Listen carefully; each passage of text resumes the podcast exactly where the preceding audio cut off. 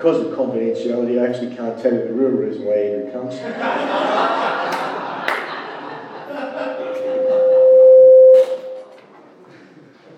I do something wrong, guys? No, no, you're right.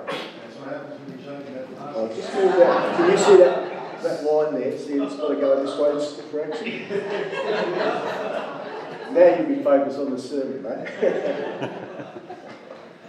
if Andrew didn't move it, I would have, I tell you.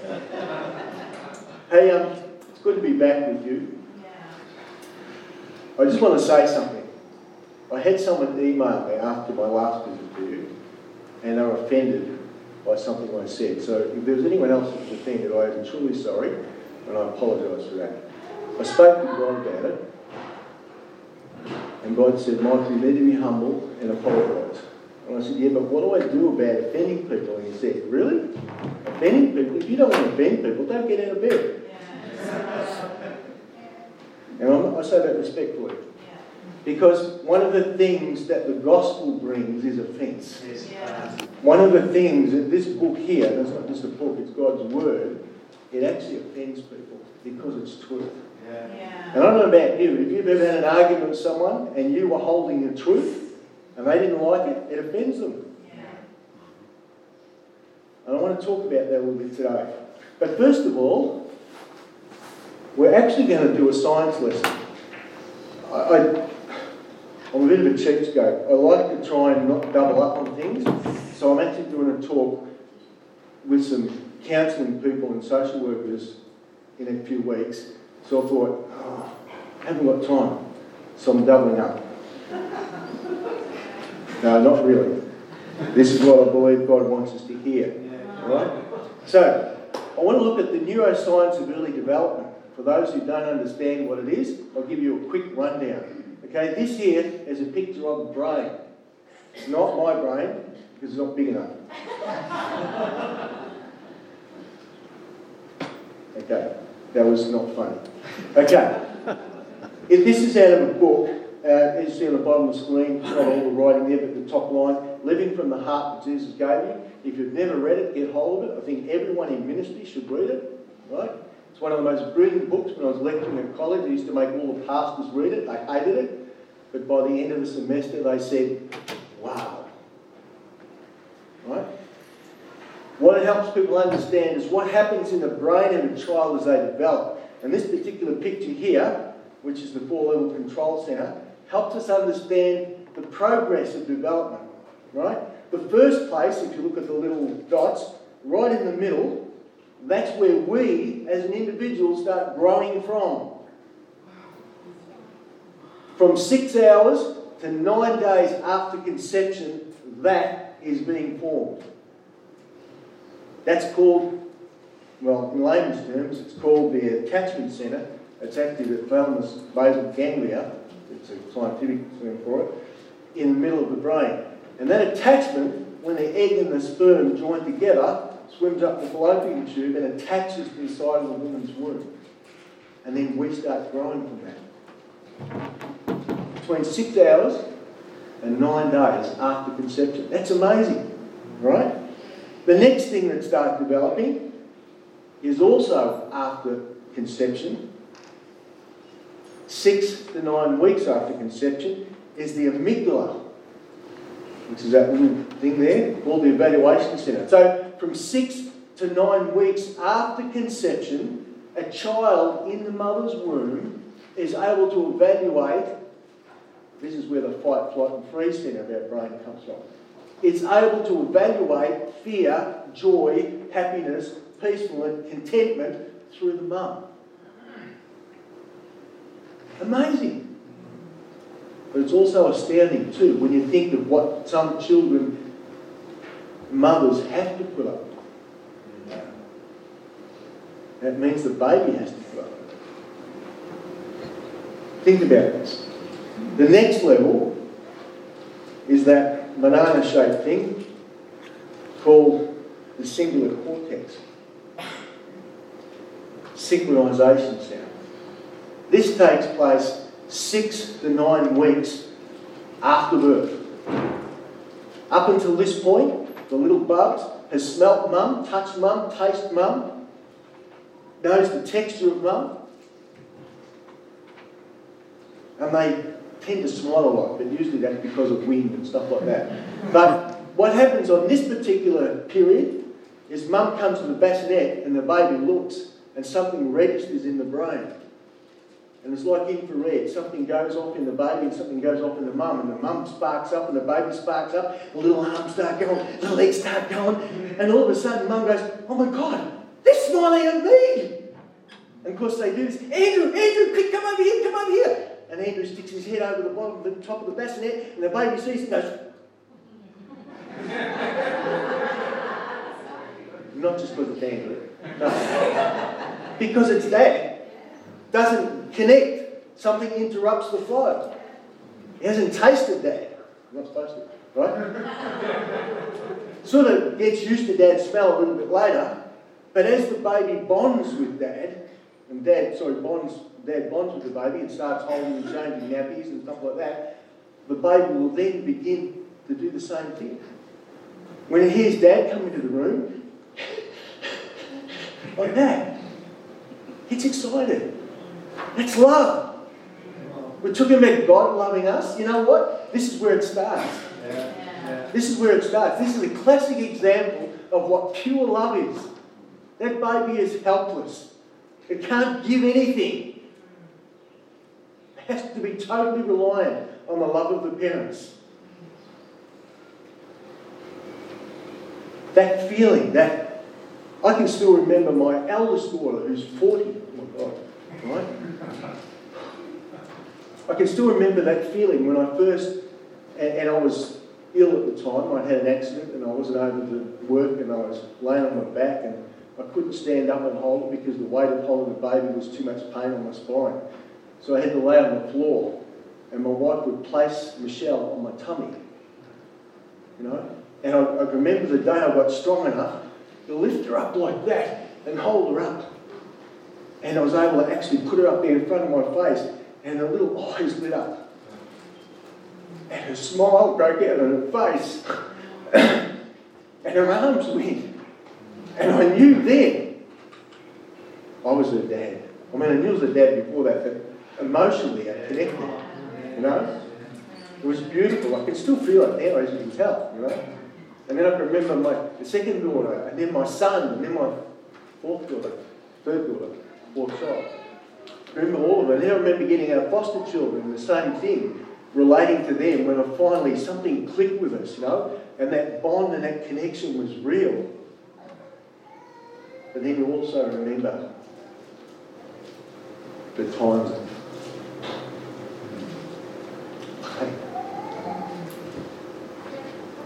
And they're very real too. And how beautiful it is to have restoration. Reconciliation. Only possible through God. Yeah. This cingulate cortex, six to nine weeks after birth. And then come to this amazing prefrontal orbital cortex, six to nine years after birth, when the identity of a child becomes something of itself. Not its mum, not its dad, not its brothers and sisters, or its uncles or aunties. They're the ones that go to school, about grade four, grade five. The teacher will say something, and they've got the guts, the balls to stand up and teach and say, Well, that's not true because we don't do that at our place. And all of a sudden, those things that mum and dad did at home get told in the classroom. I remember had a teacher at our school, I was at Smith Primary School, I was a school council president there for about seven years. One of the teachers got to know really well. One of the teacher interviews, she pulled us aside and said, Look, you know how kids often say things about home? And I thought, Oh my goodness, the truth's going to get out, you know? And she said, Well, tell you what, Michael and Gwenda, she said, I won't believe the things that they tell me about you if you don't believe the things they tell me about, tell you about me. so we agreed, okay? it was a good union between staff and parents. You can't always believe everything kids take, can you? Because sometimes kids do tell porkies. And when I have them in my room, you know, I had one just recently where a child told his teacher that he wanted to hang himself on Monday night, just this last Monday. And he put it on Facebook, and on Snapchat, and on Instagram, and all that. And yet, when the social worker and the parents sat down with him, he said, Oh no, I just said it for a joke. He's 15. And I hear that kind of con- conversation all too frequently, unfortunately. Now, does that mean that child's suicidal? No, not necessarily. But does it mean they should just disregard it? No, definitely not. But they've got to watch it. It turns out he'd had a fight with his girlfriend of two weeks. And what the fight was, he texted her and he had, she hadn't answered back within the hour. So he put on Facebook, Snapchat, Instagram, right, that's it, I'm going to hang myself. I mean, that's sad. Would he have done it? No. He wouldn't have. I know that for a fact. But the fact that he was thinking that and wanting to say that to get response says this kid was craving for love. Right? Okay, why am I telling you this? Because this is about you. This is how you were raised. You were developed like this. Now, I'm not asking you to actually go back into your childhood and start pointing your finger at your parents and going, oh my God, oh my God, oh yeah. I'm not about that. This is about understanding, not blaming. Right? Now, the next thing we need to understand as we go and develop is the neuroscience of communication as well. I haven't got time to go into the strong detail. Next slide, please, Lloyd. Um, this comes from a book called The Developing Mind by Dan Siegel and also by um, a guy called Louis Cozolino, who has done a whole lot of stuff on um, communication. And one of the really big things is how it actually, next slide please, how it actually connects with someone internally. Communication is not just about words, it's about connection. Right? And some people can come to church and sit there and, oh, is it over here? And it doesn't connect. And I get that. I've been in services like that. You have too, you know. Hopefully not today. but the truth is, you can have a conversation with a spouse and feel like that sometimes. You can have a conversation with your kids and feel like that, with your parents and feel like that, with your teachers and feel like that. It doesn't connect. But you know when you sit with someone, even a friend, and you talk with them, and you know when it's connected. Right? But then connection's only the start. The next part is attunement. And this is when something of that person clicks with you and attunes with you, and when you leave, it stays with you. Right? It's not just sitting back there. Think about this in our context of relationship with God. When we spend time with God, what God wants is connection. Yeah. Right? He's always connected, we're not. Right? Yeah. But we need to spend time to get connected with God. But it's the attunement. When we walk away from our time with God, something stays with us. Yeah, it's really Right? Attunement. It's really important. And then, acceptance. And this is about relationship, really. Because sometimes in relationship, people do things, say things, don't do things, say things that we don't like, that offend us. That's different than us.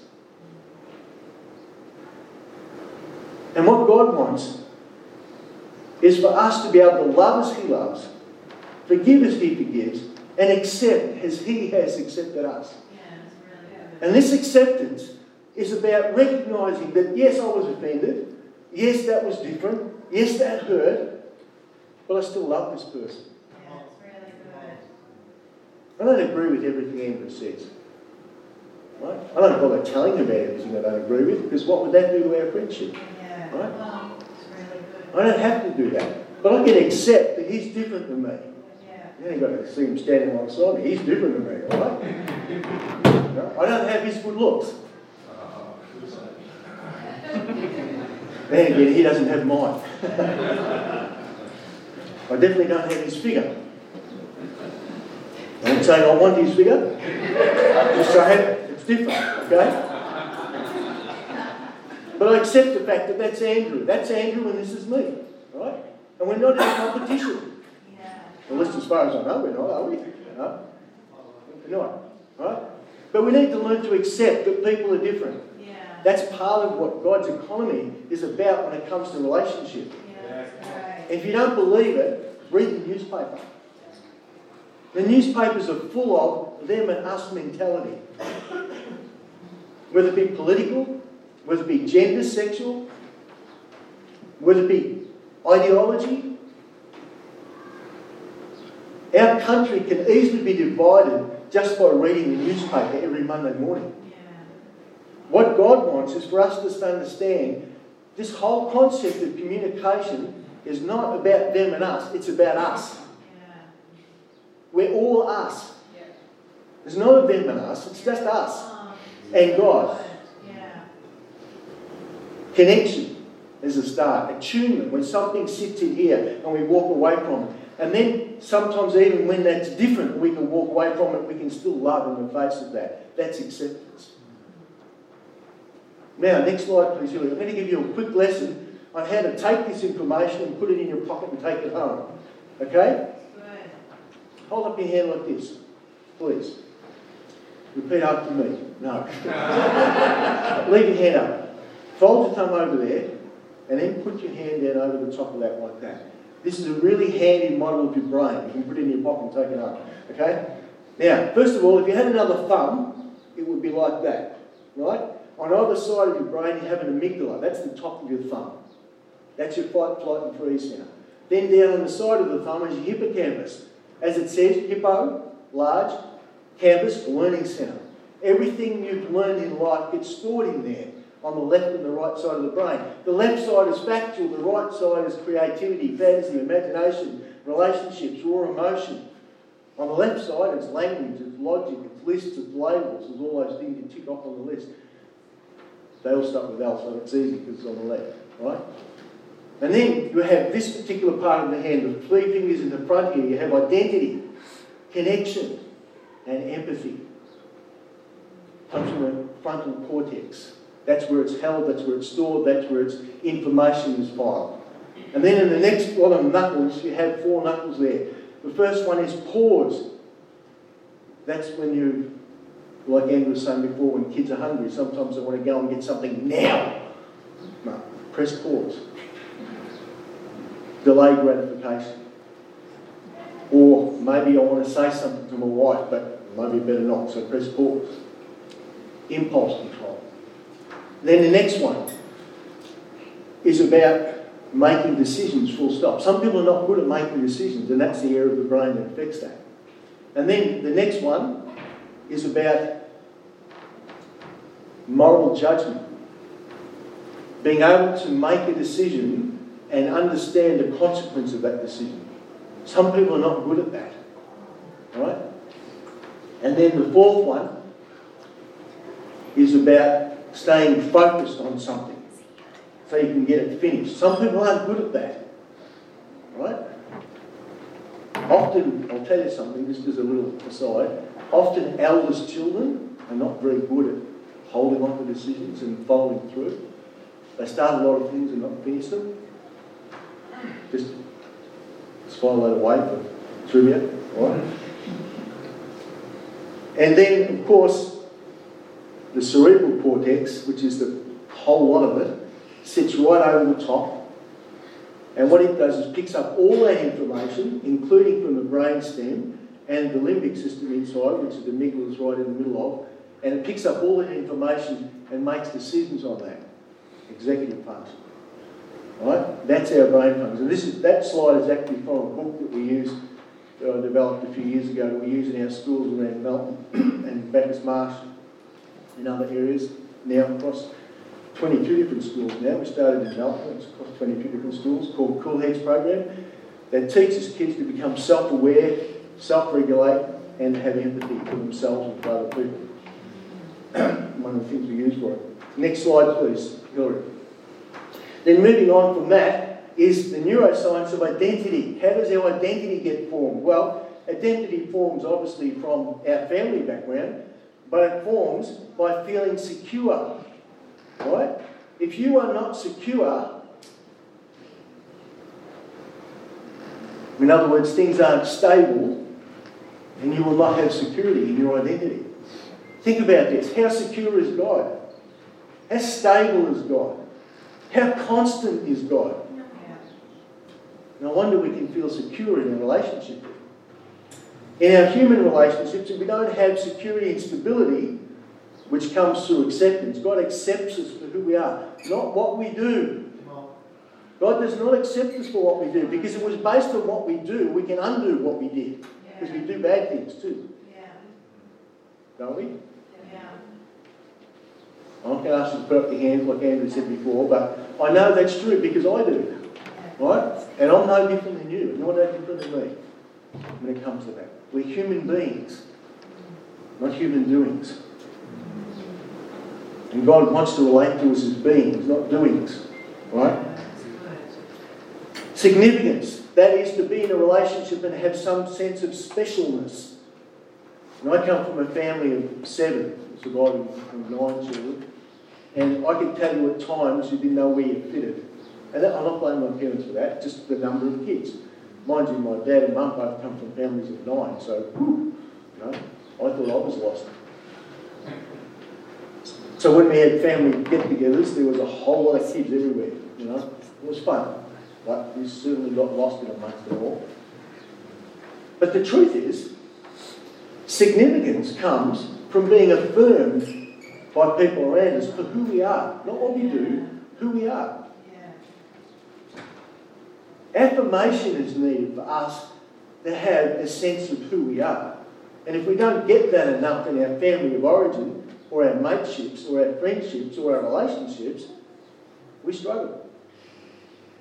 And then the third thing, what this does, if we're secure and if we have adequate affirmation, we gain a level of sensitivity that enables us to be sensitive to those around us. And that's what God wants us to have. God wants us to be sensitive to people around us. Yeah. Right? That's why I shouldn't be offended if someone emailed me and said, I didn't like what you said. I need to be sensitive to that. So that's sensitivity comes from affection. And affection, I don't mean physical cuddles and handling, that might be part of it. But the Greek word for affection means to show that you care. You do something and you be something to somebody that affects them, that does something for them that changes how they feel about themselves and how they feel about you. That's affection. That promotes and brings on sensitivity. Now, why am I telling you this? Because, well, Janine, thank you for those beautiful words that you mentioned before, because it springs off from where we talked about last time about shame and relationships. Well, go back to Adam and Eve. You know, relationships have always been complicated. Adam and Eve were blaming each other. Adam blamed Eve, Eve blamed God's enemy. And then the enemy just said, Well, you made me. You know? Just parked to the butt all the time. None were taking responsibility for themselves. And that's what God wants in, in relationship us to take responsibility. Not just with other people, but with our relationship with God. You know what? One of the things I hear from people is that they say, Oh, I don't think my relationship with God's working. Well, why is that? Well, God doesn't do this, and God doesn't do this, and God doesn't do that. Well, what do you do? What do you mean? Well, what are you doing for God? Well, I don't know, I'm just struggling in my life, you know? And I'm not knocking the fact that we struggle, because we all struggle. But sometimes we have this opinion that God's got to do everything. And I'm going to tell you, folks, that's not the way it works. Jesus said, My family are those who hear my words and put it into practice. My family are those who hear my words and put it into practice. You know what practice means? Practice. Which means sometimes you're going to get it wrong. You've got to keep going until you get it right. And even then, you still have to practice. You know, I remember when my son was playing, he's not playing now, he's retired, but yeah, he's retired. Football, 35, so he's not playing football anymore. But when he was playing with Ballarat North, in the last year that they were Ballarat North, before they got kicked out and had to go out to Dartford in the under 18s, he was playing for the Rebels, and they're playing in the final. And they train, I can't believe how much, I mean, I played football when I was young for Ballarat East, and I can tell you, we trained hard. Like, we used to go up to the Grampians for a weekend and run up and down the Lemon Elephants High. That was hard training, right? I said to my son, Have you ever been up Elephants High? He said, Where's that? What's that? Right, you never trained there. But I'll tell you, when I watched those guys train, I thought, man, this guy's grinding them into the ground. The coach was Anthony Rock, former North Melbourne player.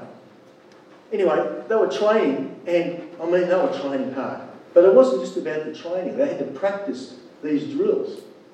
And they had to practice the drills, and they beat the, the best team, and they got into the finals. And then Nathan comes home, and he had this 25 page document on the two players he was expected to play on on Saturday. And I said, What's this? This was Monday night. And he said, I've got to learn this for tomorrow night's drill when I go to training on Tuesday. And he had to practice it. And then I went to training on Wednesday and practiced that. And then on Thursday and practiced that. And then on Friday and practiced that. And then to a team meeting and a strategy meeting for the backmen and the forwards and the centres on the Saturday morning before the game. And then he found out he wasn't on those two guys. So we got another 20 page document given to him. I said, How are you going to practice that? He said, I can't. I've just got to remember it. Anyway, they did well. They won. They didn't win the final, but they, beat, they won that one and the next one. But he played well, and at the end of the day, I was astounded at how much practice they had to do. They were the best, but they still had to practice. Yeah. So when Jesus says, My family are those who hear my words and put it into practice, there's no giving up, folks. Yeah. We've got to get up and practice every day. Yeah, it's really good. Oh, can't, I've got to sleep back. Well, you can't do that, go and do this, run laps.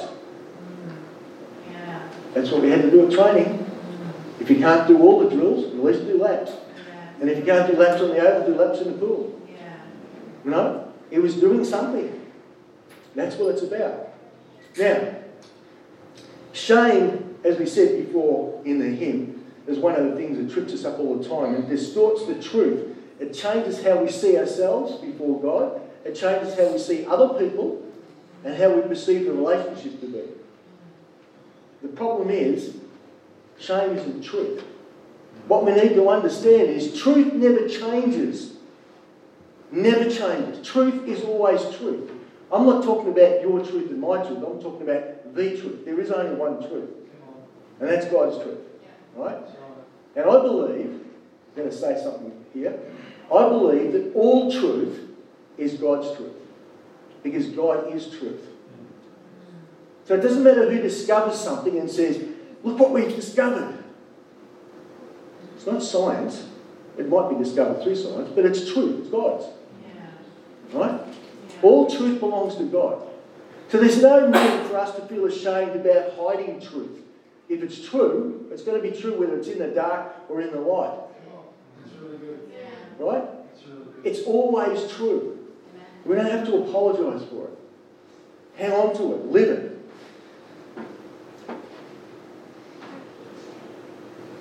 The trouble is, like the stuff we talked about in the brain stuff and growing up and developing, that's our truth as well. We need to own that. That sometimes there's stuff that happens in our families that wasn't perfect. It never meant to hurt us and shape us in a bad way, but it has. And we need to own that before God and then seek about doing something to correct it. I'm not necessarily talking about everyone has to go into counselling. I don't mean that. Although some might need to. Right? What I'm talking about is hearing God's truth. Now, what I didn't show you, I meant to put in there, but because I was doing this in another place, I had the slides somewhere else, I didn't put them in, was the brain development. When you get into good, wholesome relationship, your brain neural pathways change. Now, I've got a slide where a lady comes in for counselling and she's been in a domestic violent relationship. And when you put the brain scan, SPECT scan of her brain up, there's a big hole in the right quadrant. Not because it's died, but because there's no connectivity there, because you shut down. Now, the right side of the brain is the emotional side of the brain. That means that when they're in a domestic violent relationship, for instance, they have to shut off their emotion. They feel things very strongly. But they have to shut down to be able to cope. And that affects the way they relate to their children. After 10 months of intense therapy, and I mean intense therapy, she's in a living situation where she does therapy every day, individually and in groups, and does lots of other physical things and spiritual things as well. Another brain scan was taken. And 75% of that growth has come back. Wow.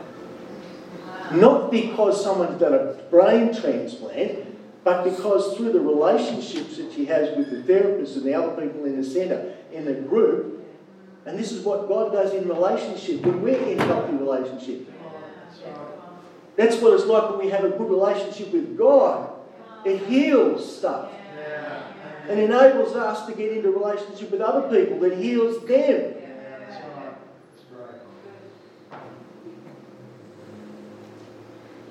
Don't be misled, the Word of God says. You cannot mock justice of God. You will reap what you sow. So if you don't do anything about it, it's still going to be there. There's some things that God says, okay, that's your department. Yeah, seriously. God does not get your breakfast for you. God does not shower you. You have to do some things. Your self care is your responsibility. That's not God's. Right? So there are certain things in life that we have to take responsibility for. Now, the talk today is about the six traits. These are the six that I picked out that I think are really good, right, for actually helping repair our relationship, the spirit of relationship, and our brain function. So let's look at these. Thanks, Hillary. Yeah. The first one is to understand, not demand. Think about this. Christ Jesus came into this world. Look at Philippians chapter 2, 1 to 5. Therefore, if you have any encouragement from being united with Christ, any comfort from his love, if any common sharing in the Spirit, if any tenderness and compassion, then make my joy complete by being like minded, having the same love, being same in same in one spirit and of one mind. Do nothing out of selfish ambition or vain conceit, rather in humility, value others above yourselves, not looking to your own interest only, but to each of you the interest of others. Notice that, not only yours only, doesn't disclude yours. Right? But you've got to include others into your relationship with one another. Have the same mindset of Jesus Christ. What was Jesus' mindset? Jesus never ever demanded anything of anyone. Yeah. Never. He asked, but he didn't demand. And he understood. The rich young ruler would come to him and said, Master, what must I do to inherit eternal life? Jesus didn't tell him, demand. He said, Well, do this, you know, obey the Ten Commandments. And he said, Well, I've done all that. He said, Okay, cool. Um, maybe for you, you want to go and sell everything and give it to the poor?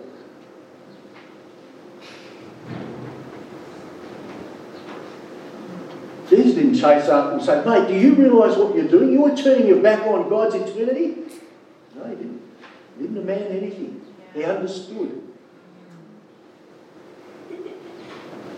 You need to understand that.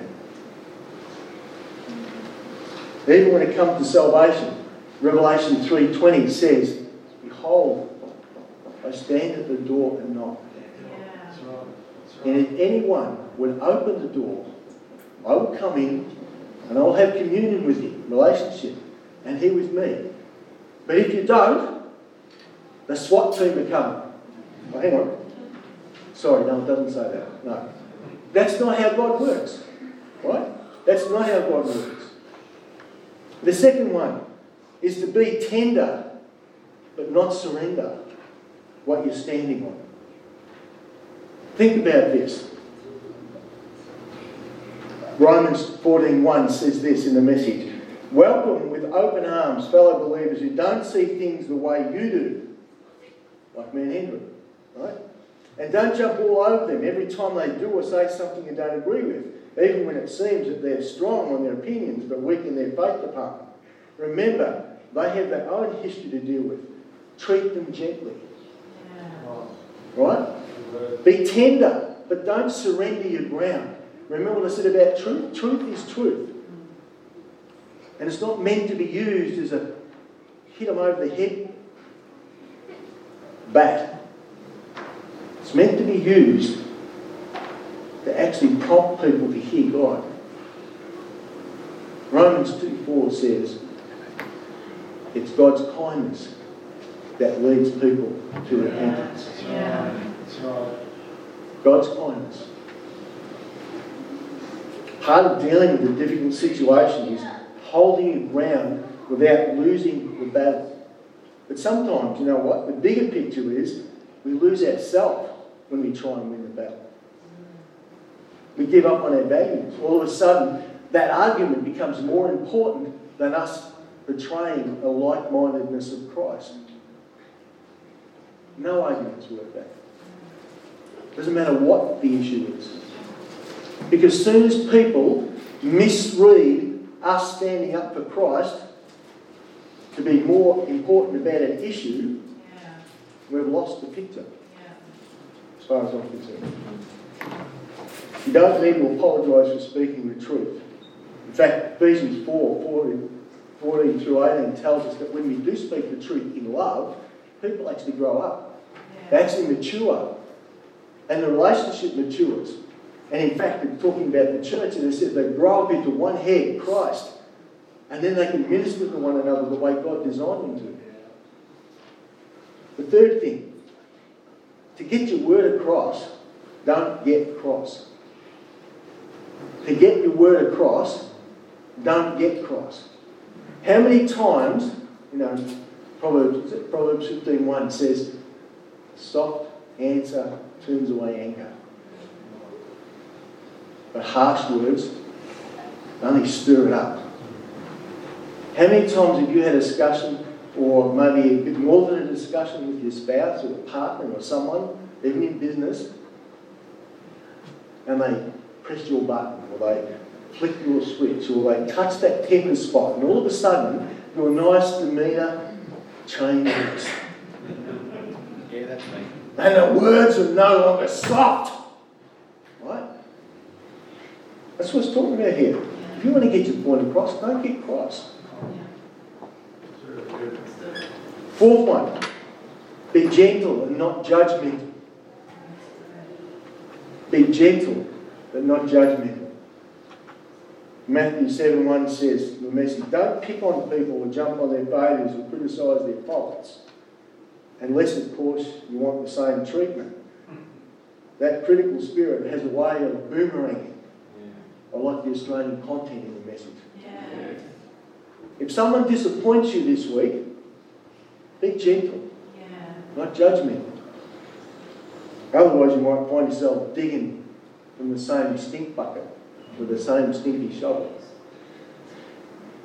Fifth one, say what you mean, mean what you say, and don't say mean. Say it again. Say what you mean, mean what you say, but don't say mean. Think about this. Matthew 5.37 says, Let your yes be yes and your no be no. No grey areas. You don't have to be mean about it. Stand on your truth. Be graceful. Say it once. Say it firmly. That's it. Doesn't have to change because they don't agree. Still the truth. Say what you mean. Mean what you say. Don't say it mean. I had a young guy in my office the other day who was saying he was really confused about what his wife was on about. I said, What do you mean? And I'd seen him a couple of times. They'd been in a relationship for the last eight years and it's been quite violent for her. And he hasn't known this stuff. And anyway, she got jack of it and finally she said, in her own words, she said to me, Michael, I can't put up with it anymore. And I said, okay, what are you going to do? And she said, I have to do something. I said, so what are you going to do? And she said, I'm going to tell him that I want him out. And I said, oh, okay. So how are you going to do that? She said, I don't know, but I'm not going to scream and yell like I've done before. I'm not going to thrash at him. I'm not going to hit. I'm just going to say to him, okay, when you come home tonight, the house is going to be locked and you won't be able to get in. I'm not going to put up with it anymore. If you want to come back, you've got to go and get some help and change. He went off to work and forgot all about it. When he come home that night, he couldn't get in the front door. And he rang me up and he said, What have you told her to do? And I said, I didn't tell her to do anything. Why? What has she done? And he said, I can't get in the house. I said, Oh. So you were unaware of this? And he said, Well, well, hang on, no, she did say something about it this morning. But I'm a bit confused because I don't know whether to believe her or not.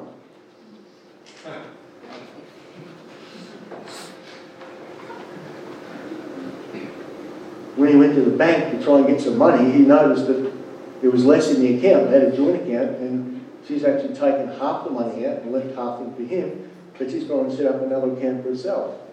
He can still access it, so he had somewhere to stay that night. But when he came into counselling, he said, I'm so confused, I don't know whether to believe her or not. I said, Why? He said, Well, she wasn't screaming or yelling. There's some people that means a lot. And we're living in a society, unfortunately, folks, where we think it's okay to do that, and it's not. We need to get back to actually saying what we mean, mean what we say, don't say it mean. Stand on the truth. Right? And this last one, number six, love as God loves. To give, not to get. Heavens to Betsy. If God was going to love us to get something from us, he must be pretty disappointed. Yeah? And I want to talk about me. I don't even know anything about you. Right? God doesn't love to get. But the three things in the New Testament God asks us to do. John 13, 34, love one another as I have loved you. Ephesians 4.32, forgive one another as I in Christ have forgiven you. Romans 15:7, accept one another as I in Christ have accepted you. Now, how did he do that? He didn't say, I'm going to love you if. No, he didn't. I'm going to forgive you if. No. I'm going to accept you if. No, he didn't. He did all that first, and he says, Right, now I'm here for a relationship if you want it. No demand. An open invitation, open arms. His hands bleeding, his head bleeding, his heart bleeding. I love you. I want you. I want to be in relationship with you. That's how much he loves us. That's God. That's Jesus. God is love. 1 John 4 8 says, Whoever does not love God does not know God, because God is love.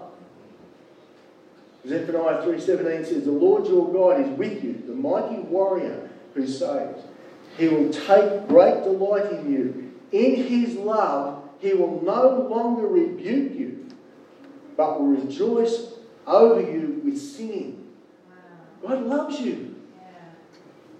He's not some big ogre up there with a stick waiting for you to do the wrong thing. Gotcha! That's been done away with. And we need to get that. We need to get that. Our relationship with God is not based on our doing, it's based on His being. He is love. Nothing we do can measure up to that.